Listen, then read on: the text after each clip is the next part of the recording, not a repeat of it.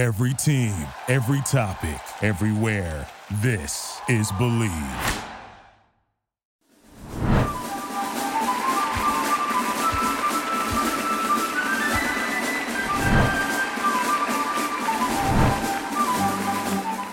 Welcome to the American Rugby Show. This is the MLR Breakdown. I am Alex Corbisiero, one of your hosts, joined by the most capped Eagle in USA Rugby history and a member of the 2021 USA Rugby Hall of Fame class, none other than Todd Clever. Todd, welcome to the show. Uh, round 17 of the MLR's in the books, mate, and uh, it's heating up now as we're in that run off to the playoffs you know what? I mean, up until this last week, it was a flip of coins, you know, guessing this, guessing that. Uh, predictions were way off, but uh, there was a number of teams in the hunt. Um, you know what? We have one week to go, and we are pretty certain on who and where the semifinals are going to be played at. Um, but nonetheless, it was an exciting round and got some good action. Overall, what were your thoughts on this round? Yeah, mate, I, I, think you nailed it. I think the big story coming out is that we now know that the the destination of the semifinals, it's in the West Conference, going to be LA, and in the Eastern Conference, it's going to be Atlanta. What's still to up for grabs right now is that number two spot in the East. Nola losing to Seattle makes it much more likely that RUNY are going to go through, but it still leaves the door open for them in a showdown in New York. So we're down to the wire. And on the West Coast, we get some certainty now with LA securing that top seed, which means that if they do um, make it to the final. The final will be at the Coliseum. They have the home seed and they in the Western Conference final, and they know they're playing Utah as well. So we got a lot sort of secured. That Utah came from that last uh, second last try from them, securing the bo- uh, the bonus point try. That got them the extra point they needed, which ruled Austin out, especially as Austin got no points against LA. So we're pretty much to the playoffs, mate but there's still, you know, that last little sort of crawl of, of NOLA versus uh, New York to get through before we properly see it. No, exactly right. I mean, what are the chances? I mean, the ro- the road warriors, you know, NOLA Gold, winning on the road, left and right, up and down, just taking it on. And this was probably the, the team that they were least worried about, you know, uh, in, in the grand scheme of things whenever before they started it. And uh, you know what? You called it. You said Seattle was going to take a scalp. They were improving. They were doing it. And uh, they got it done. And they got it done in fashion. I mean, you know, the crowd was there. Great day in Seattle and uh, some big names and definitely big players and shut them out and, and uh, probably ended their season. Yeah, absolutely, mate. So, uh, you know, that's a little debrief already done. Uh, so, why don't we uh, get stuck into it and get into the actual breakdown? And now, a word from our sponsor. Bet online, the fastest and easiest way to bet on all your sports action. BetOnline has you covered for all the news, scores, and odds. It's the best way to place your bets and it's free to sign up. Head to the website betonline.ag or use your mobile device to sign up today and receive your 50% welcome bonus on your first deposit. BetOnline, your online sportsbooks experts. MLR breakdown, round 17. First game we'll talk about is New York hosting Houston. Don't know if we need to talk too much in depth of it. Most people knew what the score was going to go. New York wanting that playoff spot, needing that playoff spot, needed the victory. Um, and Houston has been another speed bump. Uh, just slowed them down a little bit, but it's pretty easy to get through. What were your uh, takes on this Corbs? Uh, New York are back and they're rolling. Andy Andy Ellis is back from injury with a bang, and and they're starting to look back to their best. And it was a comfortable win against Houston, and, and there was notable things. I think, you know, Bellicana scored early for Houston, which, you know, for a split second, you're like, oh, wow, you know, is this going to be an upset or something if New York turned up? But after that, that try seemed to be a formality as New York sort of stomped their authority. You had Fawcett and Ellis both scoring two tries. Um, I, and, and I like the sort of the, the variety in their game. You know that they can be very aggressive, physical tough to tough to take on in the 22. Strong driving maul game, even though they've been missing Saavedra and Brakeley, who are the real engine room of that pack. I kind of like the ability that they've actually looked more dangerous from further out. You know, the Thakabalavu try, uh, sensational try, just missed out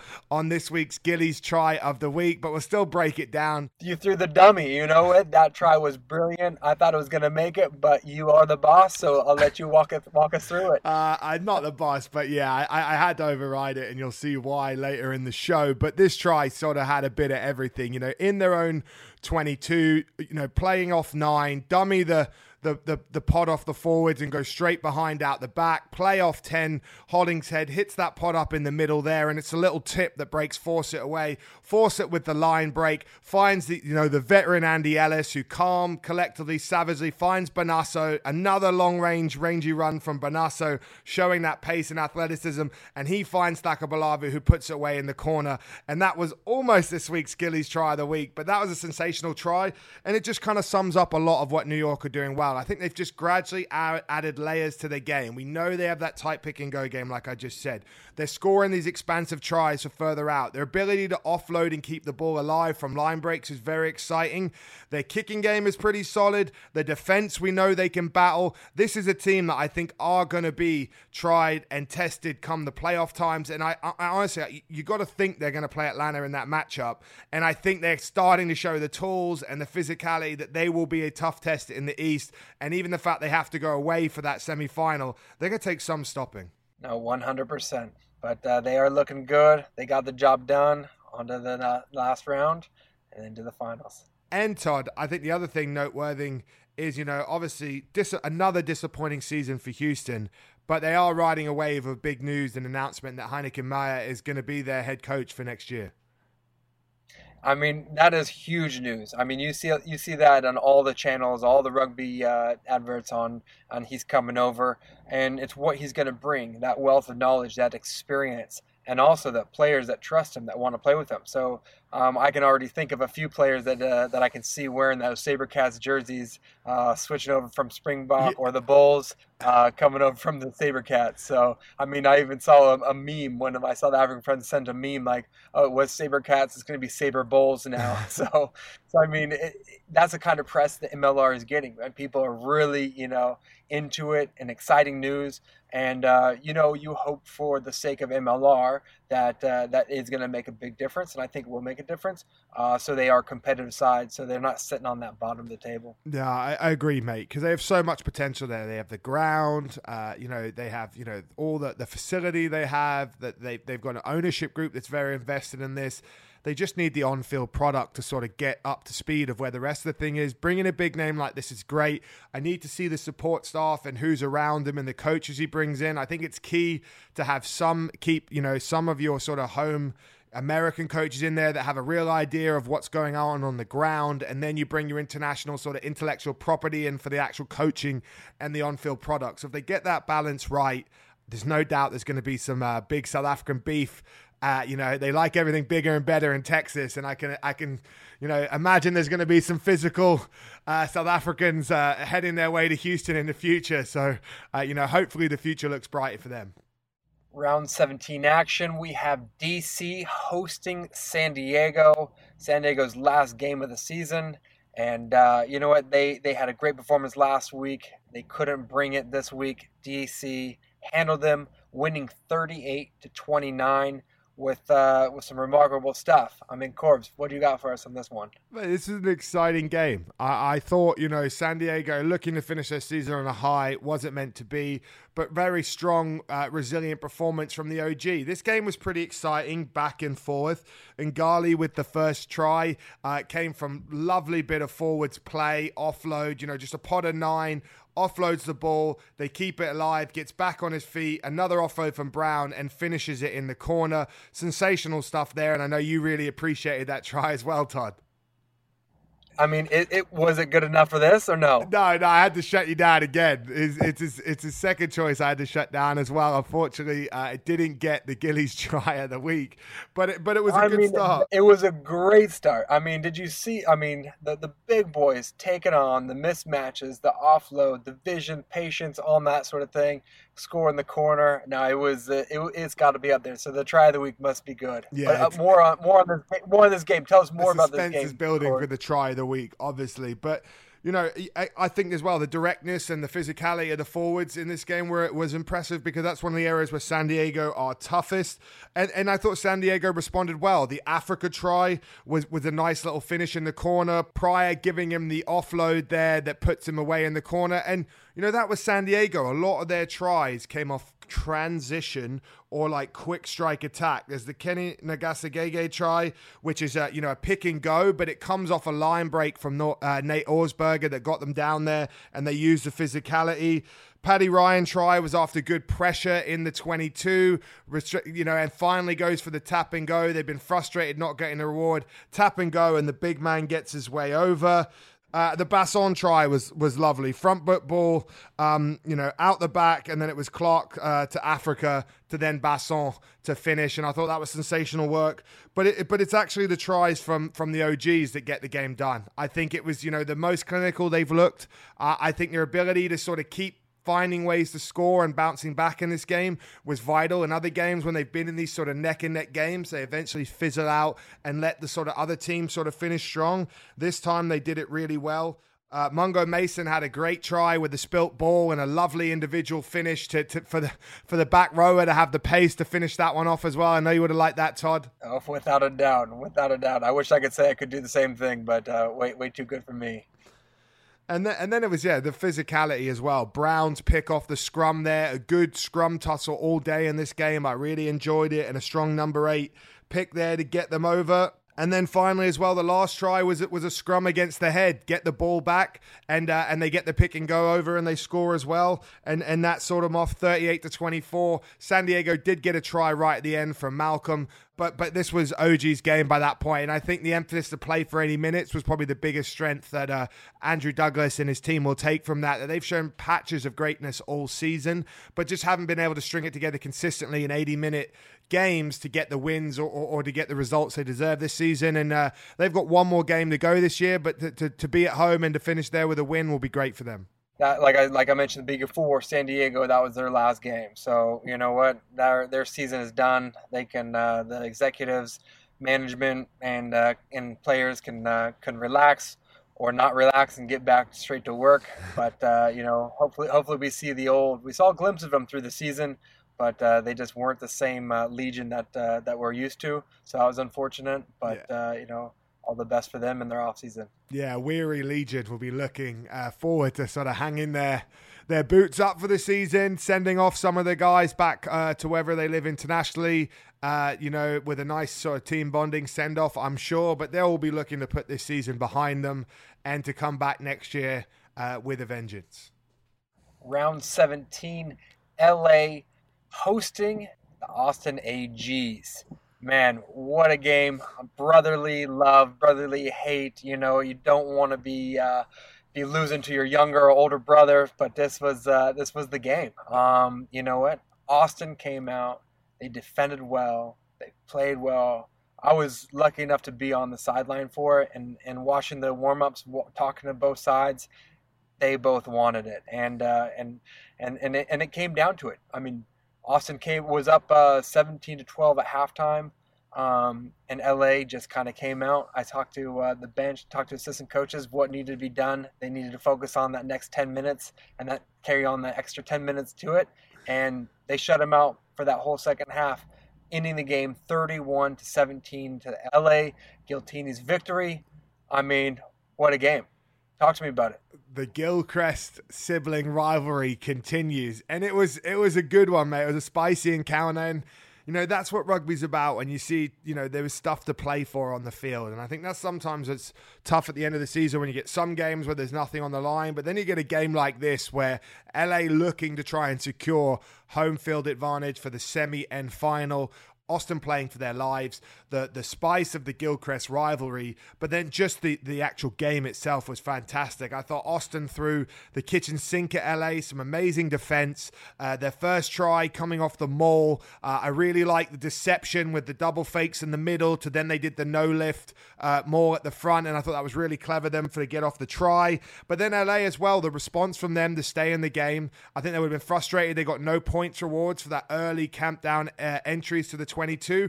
But then to find the way with their own shift drive to get over and get the score, it was a penalty try and it led to a yellow card for the number seven for Austin. And that sort of, you know, simmered the game for, for Austin a little bit. They went up 10 7. But then how about the Billy Meeks try, um, you know, from LA? And I think this is probably when we talk about the game or the themes.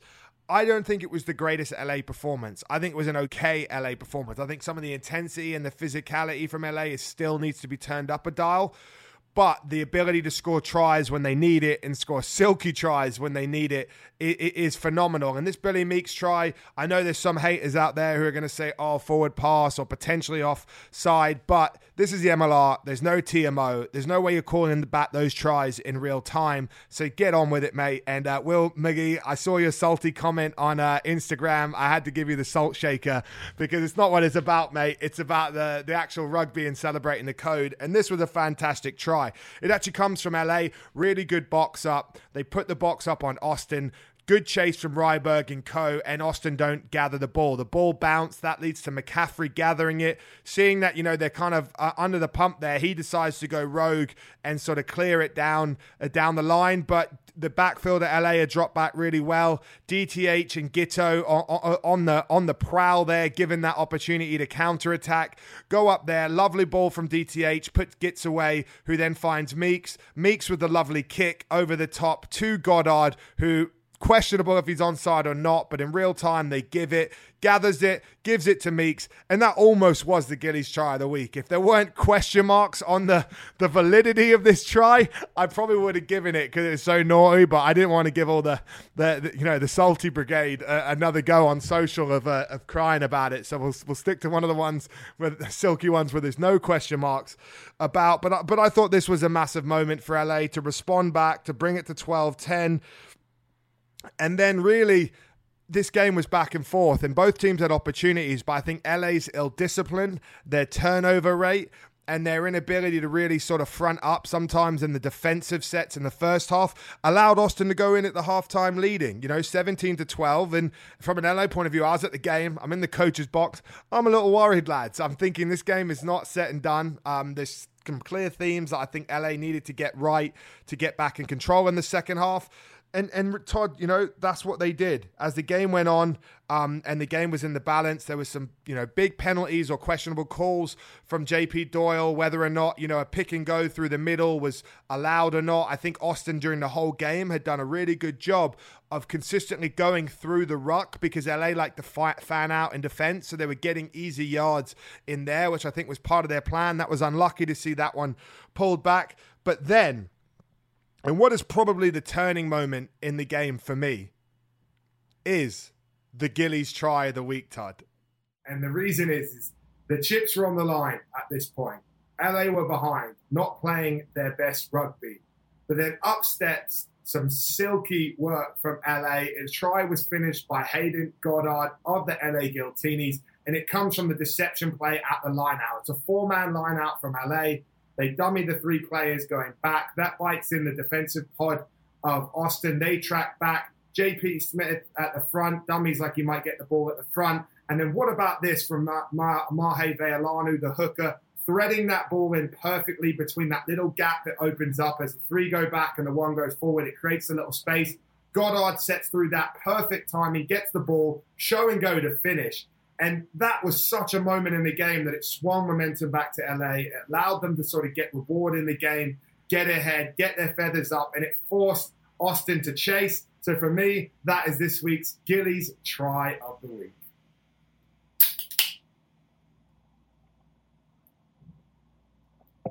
Enjoy. I mean, overall, it was an awesome, awesome game. You know, it had everything. Um, and it had heartbreak. You know, you got to feel for Austin because they were they had the same record as they have the same record as Utah It's just the amount of bonus points that Utah have scored. If it's either uh, you know scoring uh, the tries or losing losing less than seven, um, but that's the that's the difference. That's how it goes. But uh, what a win for LA! I mean, securing that uh, home semifinal is is massive, and having that opportunity if they win that game to hosting the final. I know that they, that's the last thing on their mind is hosting the grand final, but hosting that uh, that semifinal, that Western Conference Championship at the LA Coliseum, where they've been so good 90% of the time. Oh man, they, they are they, they are looking their chops and, and, and looking forward to it, I'm sure. Absolutely, and that's what it's about. And it, it, really was the second half fight from LA that decided the game. Obviously, that Goddard try was massive.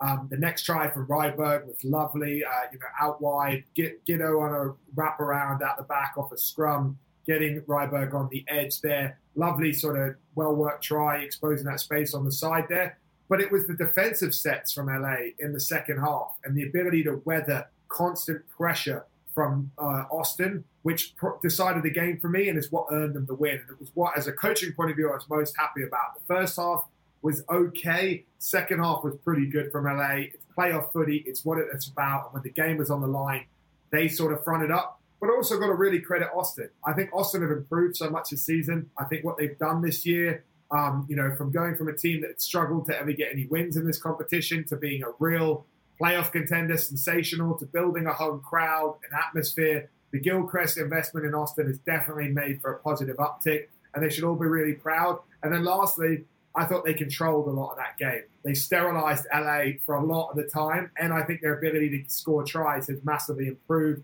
Uh, the, the offloading through the line, the tenacity and their contacts, more noticeable in the 22. And I also think McCaffrey at eight is an absolute gem for them and, and, and a game changing player. And, you know, Austin probably most frustrated that they're missing Maggie, Bryce Campbell, and maybe a few others, you know, when they needed them in this big game this has been a good season from Austin, and it should hopefully be, you know, a, a, kick up the backside from LA. That the intensity needs to be right at the top if they're going to have a chance uh, in the playoffs. This week's American Rugby Show was brought to you by Gillies Legendary Lager. A lager this crushable doesn't come around that often. Let's find out.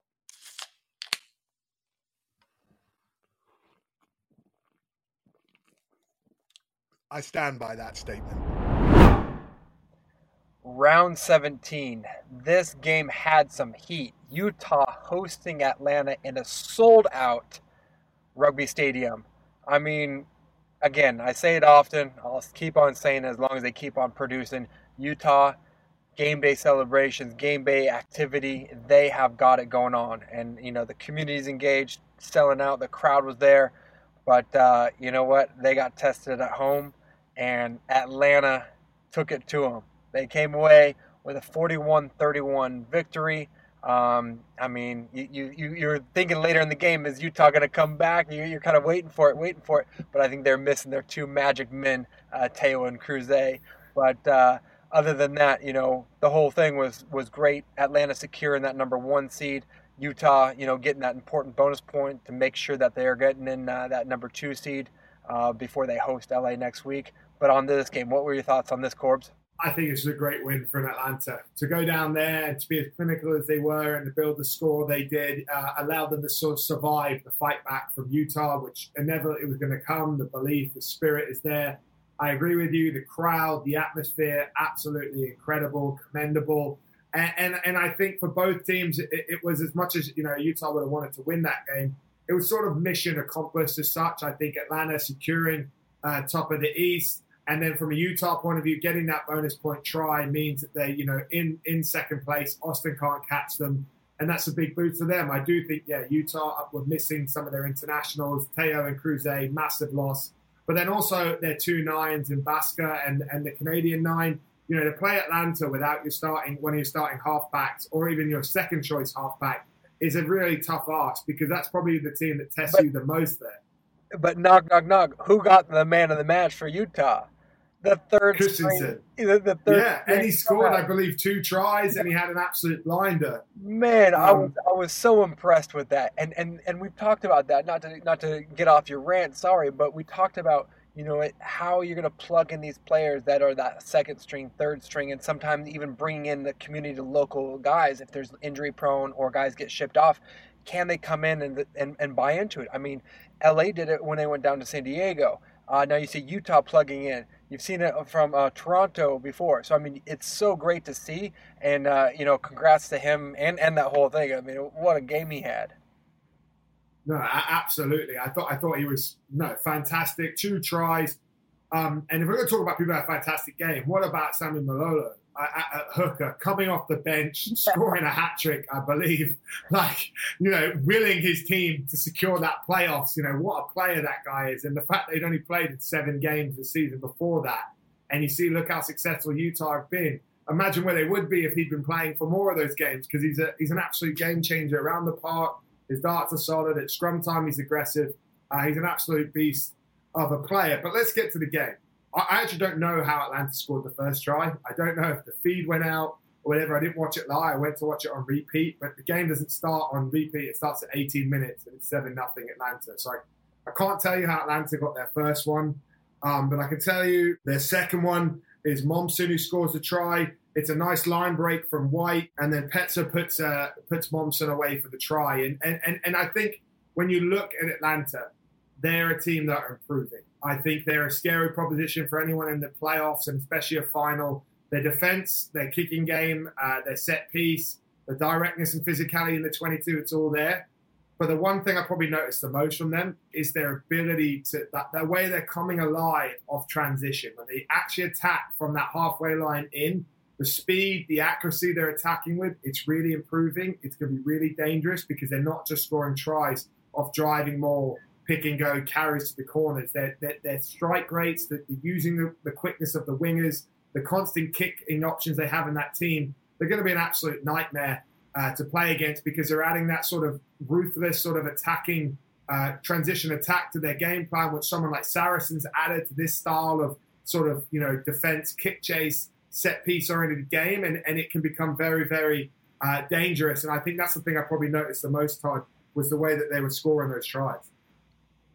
No, I mean, as, as I said at the beginning, they are a good team. And uh, I think everybody's going to have to do a lot of studying and uh, a lot of, uh, you know, preparation and uh, sacking up, yeah. if you, uh, you know that. absolutely. Well, because you look, they, put, they started Oscuro at 10, and then now they have uh, Kurt Coleman, who initially they're starting 10 back. He comes into 10, moves Oscuro to 12. You know, their driving maul was operating really well for the Helu try. It's actually a, a maul in their own on their own 40. They they go to the tail, they maul in field to the center of the field. They get a really good result. Van Rensburg breaks off the maul. That then allows a Oscuro to play at 10. He offloads through the line really well. That gets White away, and then that eventually leads to the way that they finish that line break into a try. That's sort of the attack that I'm talking about, which is very, very dangerous. And, and then I just think it's the kicking game, the opportunities. Either they kick from behind, they get the ball back, they score. Whether or not they put it up, they compete. Their maul, their carries. Uh, Momsen, I think, believe had two tries in this game. Um, and then, you know, the fight back from Utah was there. I think the ability that Utah had to maul a team like Atlanta will, you know, will show a fair bit you know, that they are a real strength there to handle because Atlanta have very good set piece defense as well as attack. So I think you've got to take note of Utah there. But I think on a whole, Atlanta got the job done. Utah had their fight back, but the ability to sort of score when the game mattered for Atlanta, which was key. And I think probably is it the Momsen try off the kickoff was the big swing uh, as such in the game. For me, you know, they just score Utah, they get back in the game um, you know, it gets to 24 12. You're thinking next score for, for Utah, and this is game on. All of a sudden, you know, they don't gather the kick. It's a good compete from Atlanta on that kicking pod. Ball bounces over the back. They gather, Momsen gathers it and he goes in for the try, and that makes it 31 12. And that's a massive momentum shift, which I think probably secured the win for Atlanta and stopped that Utah comeback at the end as well. And then the try I was talking about where they kick well, that is the white try, and that comes from Kurt Coleman. Midfield chips through. Oscuro chases, gets the ball back. Uh, they Waitakea uh, puts that ball away out on the wide to White on uh, on the touchline, and White scores it. And and that is, you know, I, I'm repeating myself a little bit here, but the transition attack, the putting pressure on you, keeping in your own half. Atlanta have a blueprint to win this trophy, and it's going to take a good game from someone to sort of nullify the way that they want to sort of bait you into sort of playing in your own half and feeding their game. And it's going to take a real disciplined performance for eight minutes to beat them in knockout rugby. Yeah, 100%. And I know, uh, you know, Utah's definitely wanting that uh, that chance to play them again in the grand final, but uh, there's going to be a lot of rugby played before then. Toronto hosting New England in Atlanta in this round 17 bout. Um, they they got a great victory the week before. They wanted to come back and finish it. This was Toronto's last game of the season, missing a lot of players, wanting in on the high. They did a great job last week, but New England just too good for them, coming away with a 28 to 17 victory over Toronto. Corbsy, what were your thoughts on that one? You know, this game was decided by the Free Jacks Maul, and the forwards pack is really the difference between the two sides and deserves the credit for the win for the Free Jacks. I thought they had some moments, but it was really that toughness in the forwards. You know, the Arrows are, have been a weathered, long season, missing some, you know, some Canadian internationals in that pack, and that's really where the Free Jacks went to work. If you look, the first try is a driving ball from Coetzee, the hooker, strong platform gets it. The next one is a, is a driving ball from Toletalu, uh, who I thought had a good game as well. Then the try from Barlow actually starts from a driving maul. They get stopped nearby. They eventually play down the short side and score. And then the fourth, the fourth try, which is the third driving maul try, is scored by the number 19. And all of a sudden, we're at 28 to three.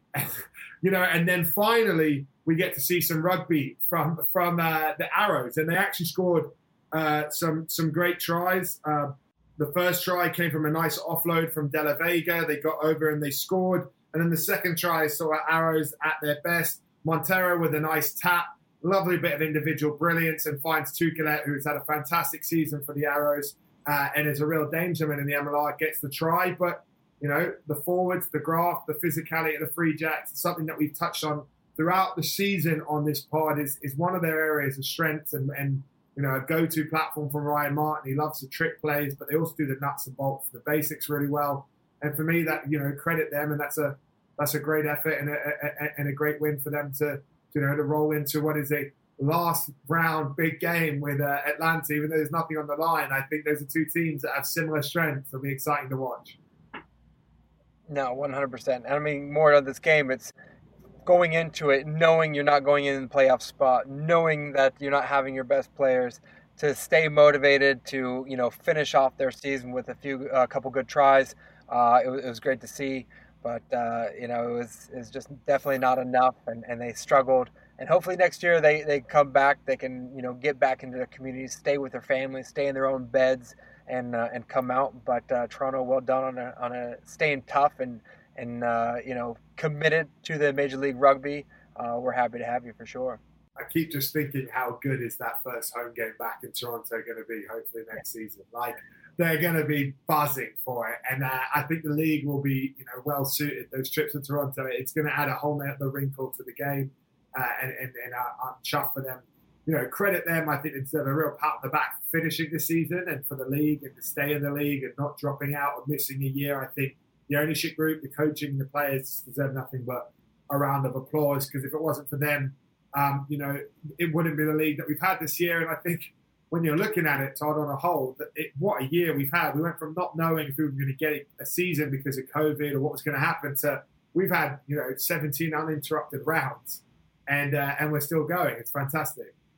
Yeah, exactly right. I mean, they could have pulled out like you know, sort of Dallas did the Jackals of uh, you know what, and, and and you wouldn't blame them. You know, you definitely wouldn't blame them because of what uh, discomfort that they would have of just being away from it all no home games, living out of hotel rooms, doing it up.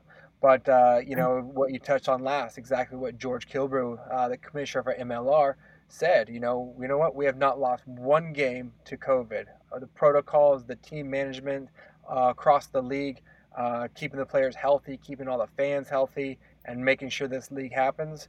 Um, man, that's been uh, it's been fantastic and credit for all, lady.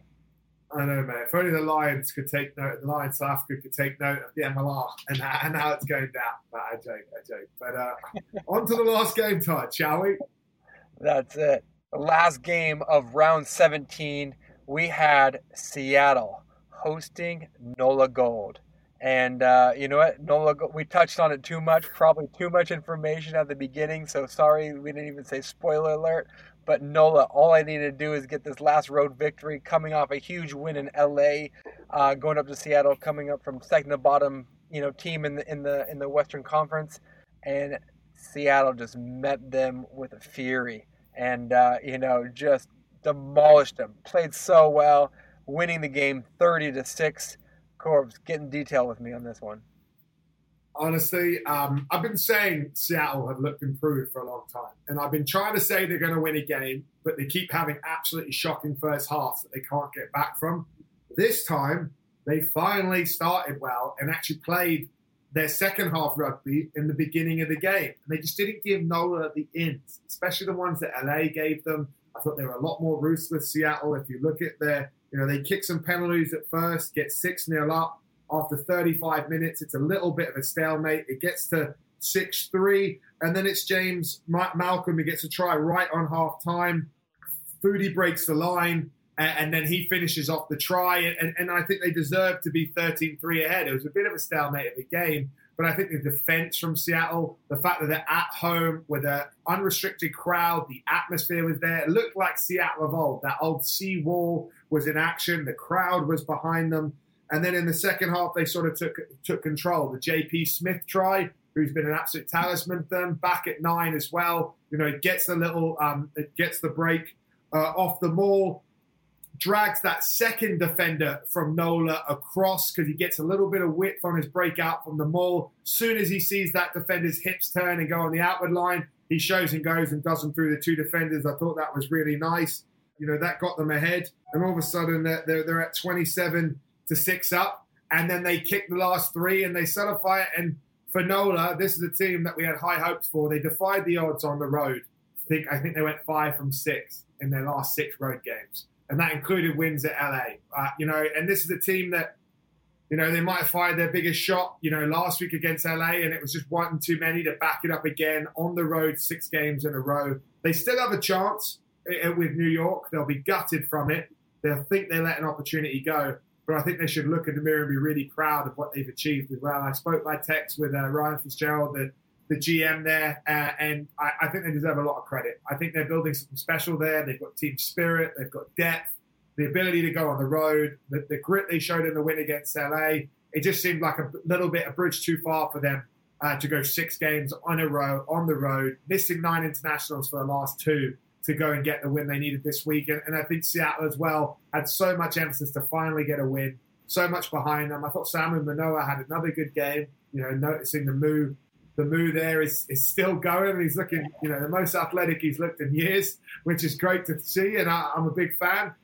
And I think Seattle will have, you know, a much better season next year. I think there'll be much lessons learned. I think the, the change of coach and everything that happened was only for the better. Uh, and, and I also think Nola will go again next week with their reinforcements back. And I think they'll give New York a tough test. I just don't know if they can do what's needed to get actually into the playoffs. Tough, tough question, honestly. Do you think they overlooked this game against Seattle and we're just looking forward to this decider against New York? Because now they're in a sticky situation and it does not look good for them. But you know what? They had the confidence, they had all the wins, like you said, five in a row on the trot all they have to do is beat uh, beat Seattle, but then talk about this New York team that they that to get that second place. Do you think that was a, a bit of a you know in the in the? I in think the it, I think potentially I think uh, like maybe a little complacency after beating LA, going into Seattle, seeing them lose game after game potentially. But on a whole, the difference in this game is when Nolan have been getting these wins on the road, they've just found a way to stay in games, even if they like lose the first half or a team's looking better than them they're in touching distance of the game. And, and against LA, they did that well, and that allowed them to rally late and get the tries. What Seattle did really well here is they just built a score. Once you get 24, once you get 27 6 up, 20 to 6 up, the game's over. And Nolan didn't have anything to sort of rally to fight back. And I also think they just ran out of steam. You know, I thought Seattle actually played well. Nola had some inexperience out there with some of the changes. And, and I think finally someone punished them for it. And that's kind of it to me. And that's your round 17 breakdown. But I want to move this straight into the preview. and talk Yeah. about NOLA and what they need to do because that is the only bit of shade of gray that there is. I mean, there is a chance for them. It's a sliver of a chance, but they put themselves in this situation because they did lose to Seattle. They're playing against New York, the number two seed, number two side in uh, in the Eastern Conference. So they have to beat them, score four tries, beat them by 20 x plus points by New York, and New York has got to score less than three, less than four tries. What what are the odds? I think it's a tough, tough, tall task for Nola, and I don't see them pulling it off. It, it's potential. They're going to get their reinforcements back. There are going to be some weary legs from two tough games and travel and, and overseas. Um, so I, I just don't know if they'll have enough to topple that because you look at New York, they've got Andy Ellis back, they've got Hollingshead, their pack is functioning well. They're about to get Savetta and Brakeley back in the engine room. They've got extra places there if they need it. Zaka Balavu on the wing is causing absolute nightmares. You've got Foden at 50. It's going to be a hard team to beat by a bonus point like win without them getting tries too. If you're going to have to take risks, so my honest opinion is New York get the W there. I think it's going to be a gritty game. I don't think New York blow them out because I think Nola match up quite well against them. I just can't see them tipping the scale and get and, and it being that lopsided, especially being at New York, um, and especially because Nola just finished on the West Coast and now they've got to go to the East Coast and play. I, I just think it's it's too much all stacked on top of them to, to get it done. If they do it, I'd be the first guy rooting and celebrating for them. But I just think it's a little bit of a bridge too far for them now. No, I agree. With too much experience and game day, you know, smartness, their IQ, I mean, they know they can lose by 20 points.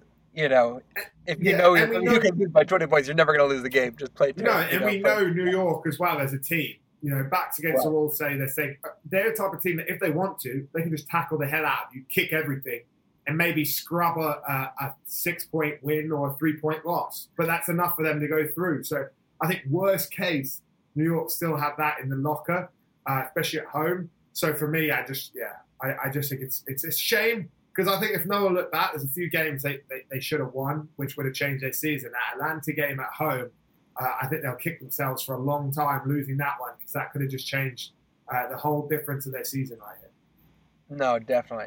So I mean, that's got to be some. That's got to be the East Coast game of the week because there is that sliver of a chance.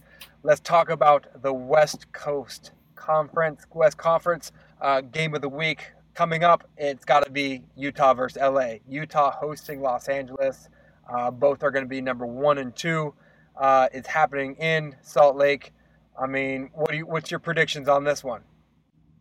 I don't know about this game, mate. I think I don't know what Utah are going to do, but looking at it from the outside here, you've got a nothing game at home in theory, so it doesn't change anything in the league for seedings for the decider. You know you're going to LA the next week, and vice versa for LA. This game going away to Utah at altitude to a big crowd, a place they're good.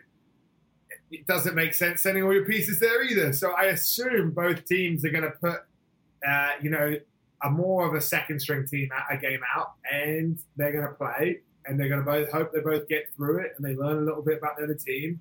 They get no injuries, and they have all their best players for the next week, and we see an incredible semi-final. That that is what I think. I think that semi-final is going to be unbelievable. But I think Utah are going to match up so well against LA. I think it's going to go down to the wire, and I just can't wait to watch it. I'm nervous as a coach because I've got coach against it. I think Utah uh, Sean Pittman, Sean Davies, they deserve so much credit. They are they are producing so much quality on the field. The off the field product fantastic. Um, the development and the, and the depth of players they're discovering with the select sides, the academy sides, the high school sides. The, the long term trajectory for Utah is up, up and up. So I think nothing but positives there. And we'll see what happens.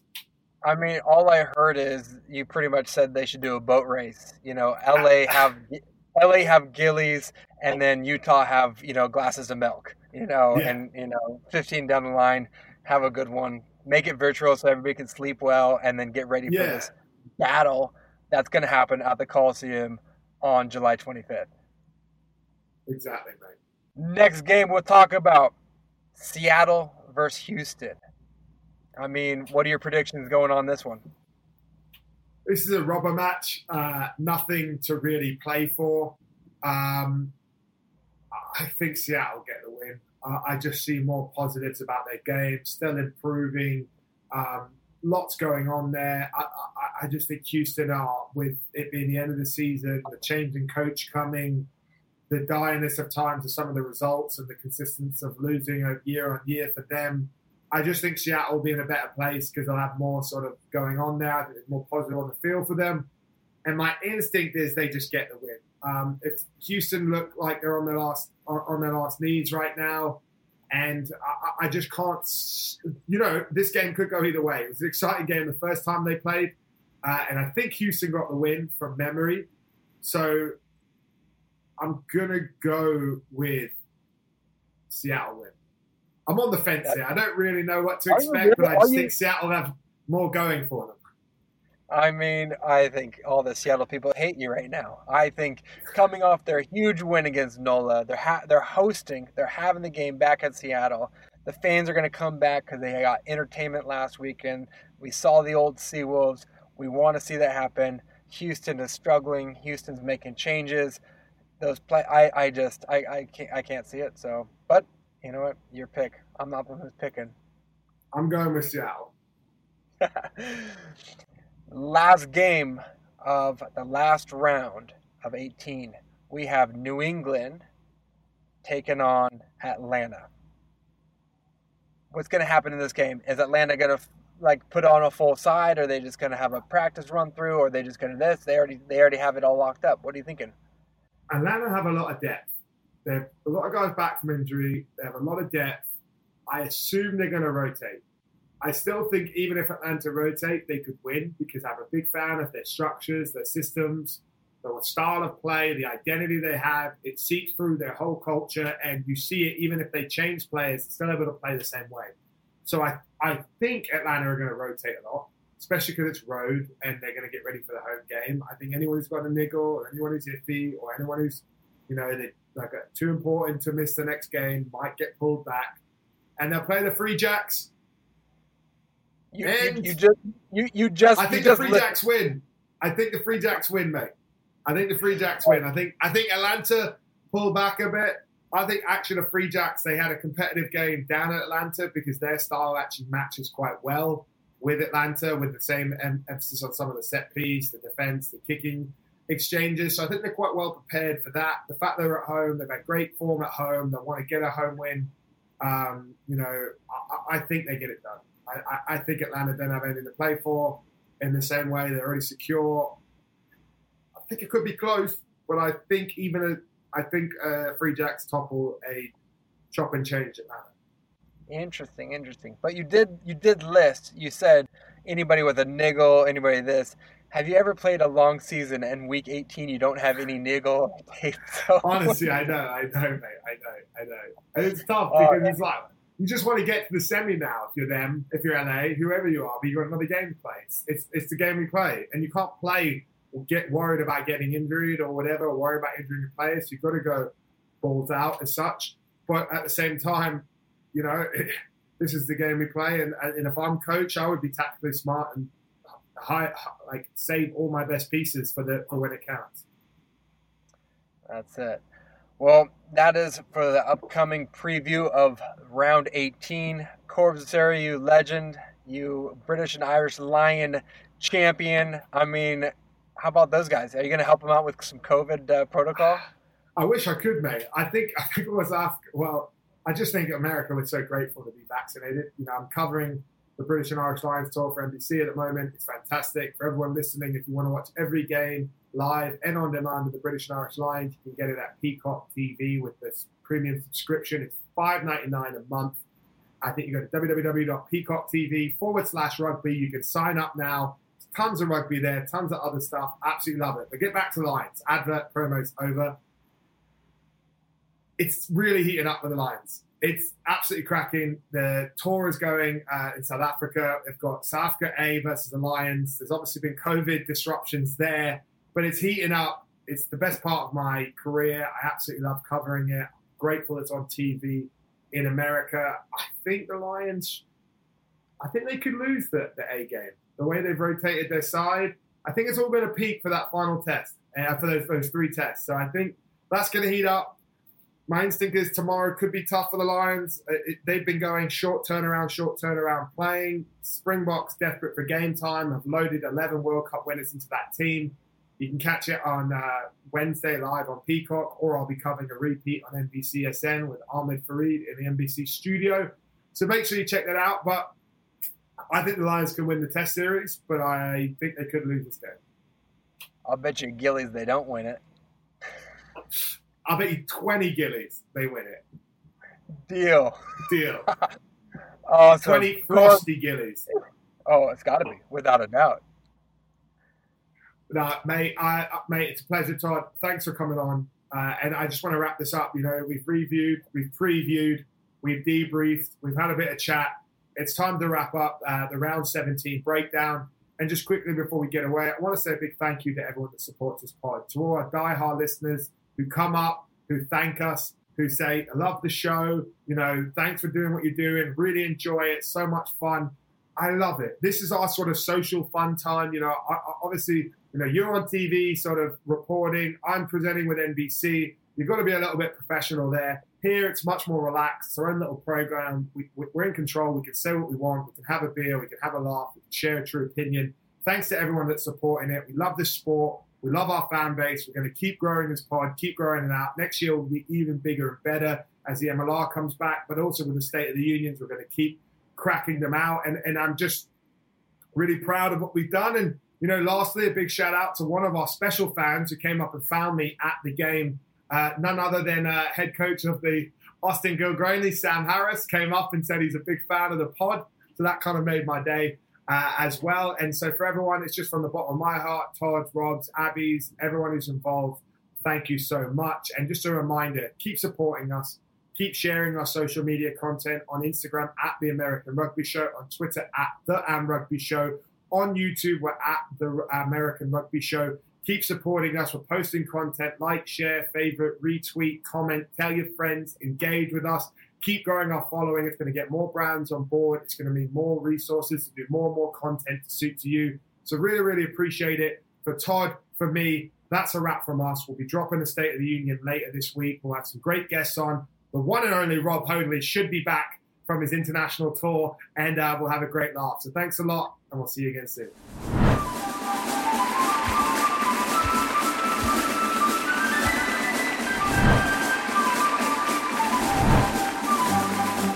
Lastly, a big thank you for this week's show, which was brought to you by Bet Online. Thank you for listening to Bleav. You can show support to your host by subscribing to the show and giving us a five star rating on your preferred platform. Check us out at Bleav.com and search for B L E A V on YouTube.